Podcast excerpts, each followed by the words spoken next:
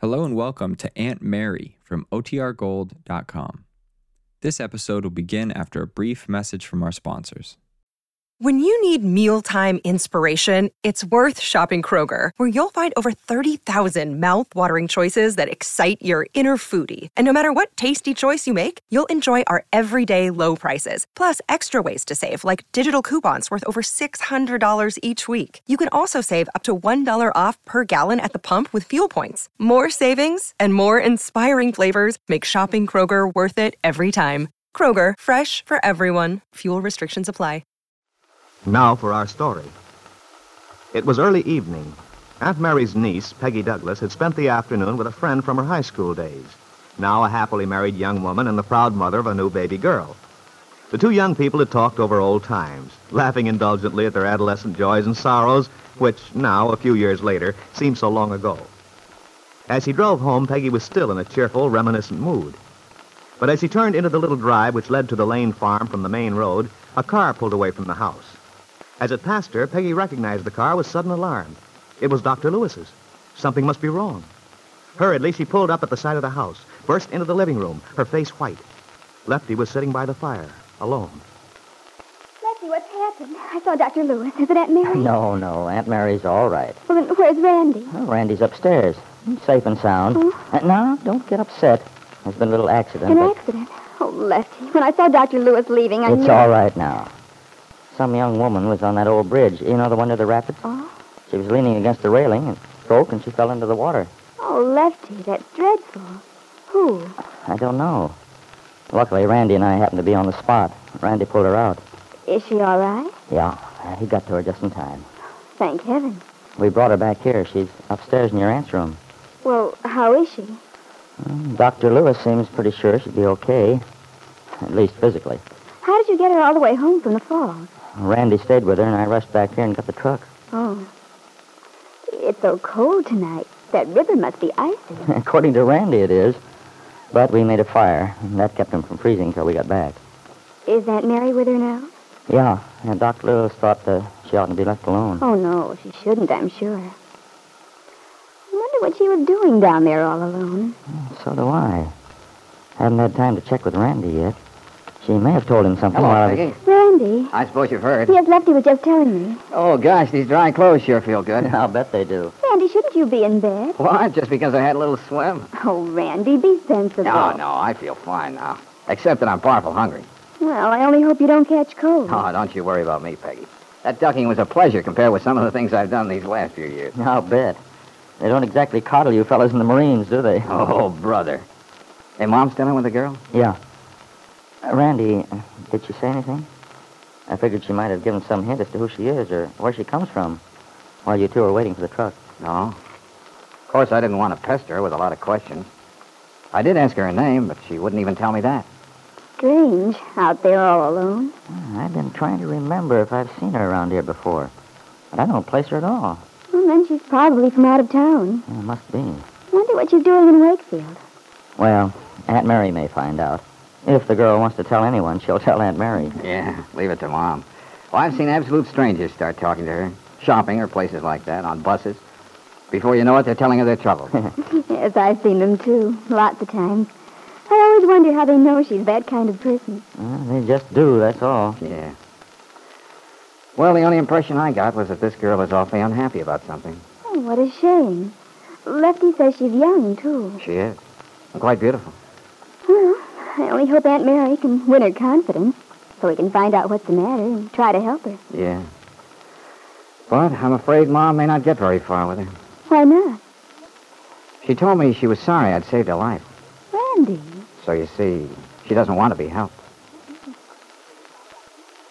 Randy Lane's statement was tragic but true.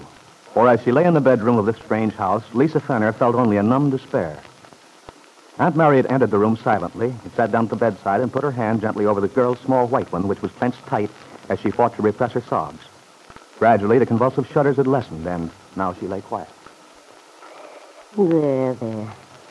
Oh, I'm so ashamed. All this trouble for you. Don't you worry about that. We're just glad you're here with us. You're safe. I only wish I were glad to be safe. but I'm not sure. When I felt that water closing over my head after the wet railing broke, I was almost ready to give up. Perhaps it wasn't intended that you should give up. Perhaps that's why Randy was there. But there's nothing ahead for me. Nothing at all. No, no, now you mustn't think that. It's just that your vision is a little clouded at present. You can't see what's ahead. But there is something. Something good. There has to be. No, not for me. It would have been better if he hadn't been Now, there. now you mustn't say that. Oh, I know it's a dreadful thing to say. But it's true. Now, now, now, now, dear. That young man who saved my life. Who is he? He's my son, Randy. He was very kind. It's not that I'm ungrateful, but but now I don't know what to do, where to go.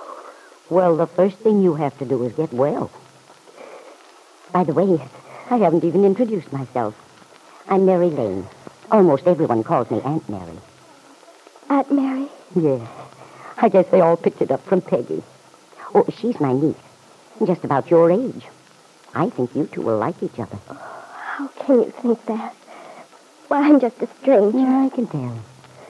I know a lot about you, even though I don't know who you are. I'm sorry. I, I wish I could tell you why. I- No, no, no, my dear. I'm not asking you to tell me. Doesn't matter. You see, I know all I need to know right now.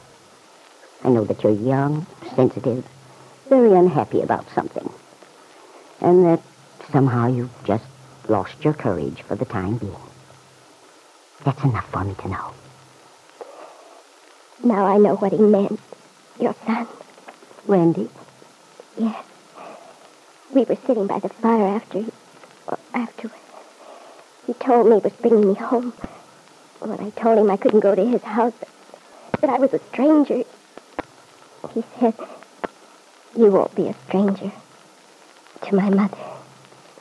Randy knows how I feel about people because he's very much the same way himself. He was very kind.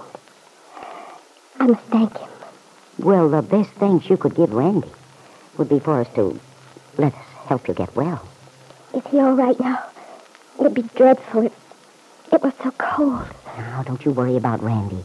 He's upstairs now getting into some dry clothes.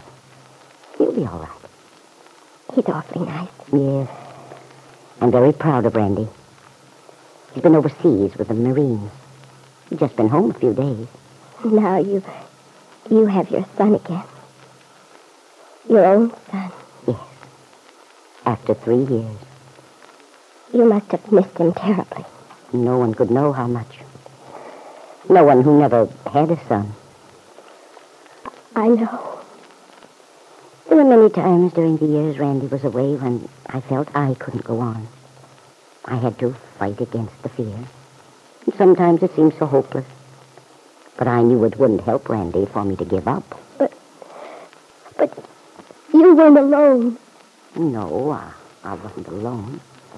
I had Peggy and Lester. It's so different when you have no one. There's no reason for going on. That's why it didn't. Sometimes, dear, we can't see the reasons. But it's always there. Everyone is needed in his own way. Perhaps you don't believe it now, but you will. I'm sure of that. I was needed. But I forfeited my right. You just think that now, dear, because you're depressed. No, it's true. I was weak, greedy. Now it's too late. Oh, it's never too late. Don't you see, my dear? The fact that you acknowledge your mistake Oh, is the but I, I can't go back. Make things right again. I was responsible for a life, and and I failed. So what does my life matter? Since I failed that other one, Aunt Mary saw the girl's eyes fill with tears. She wondered anxiously what the young woman meant. Responsible for a life, she'd said, and she'd failed. Well, Aunt Mary thought she must be patient, let the young woman tell her story when she was ready. And if Lisa Fenner does tell her story, does confide in her, Aunt Mary may have the solution to Bill Meade's tangled life, may put an end to Kitmead's scheming.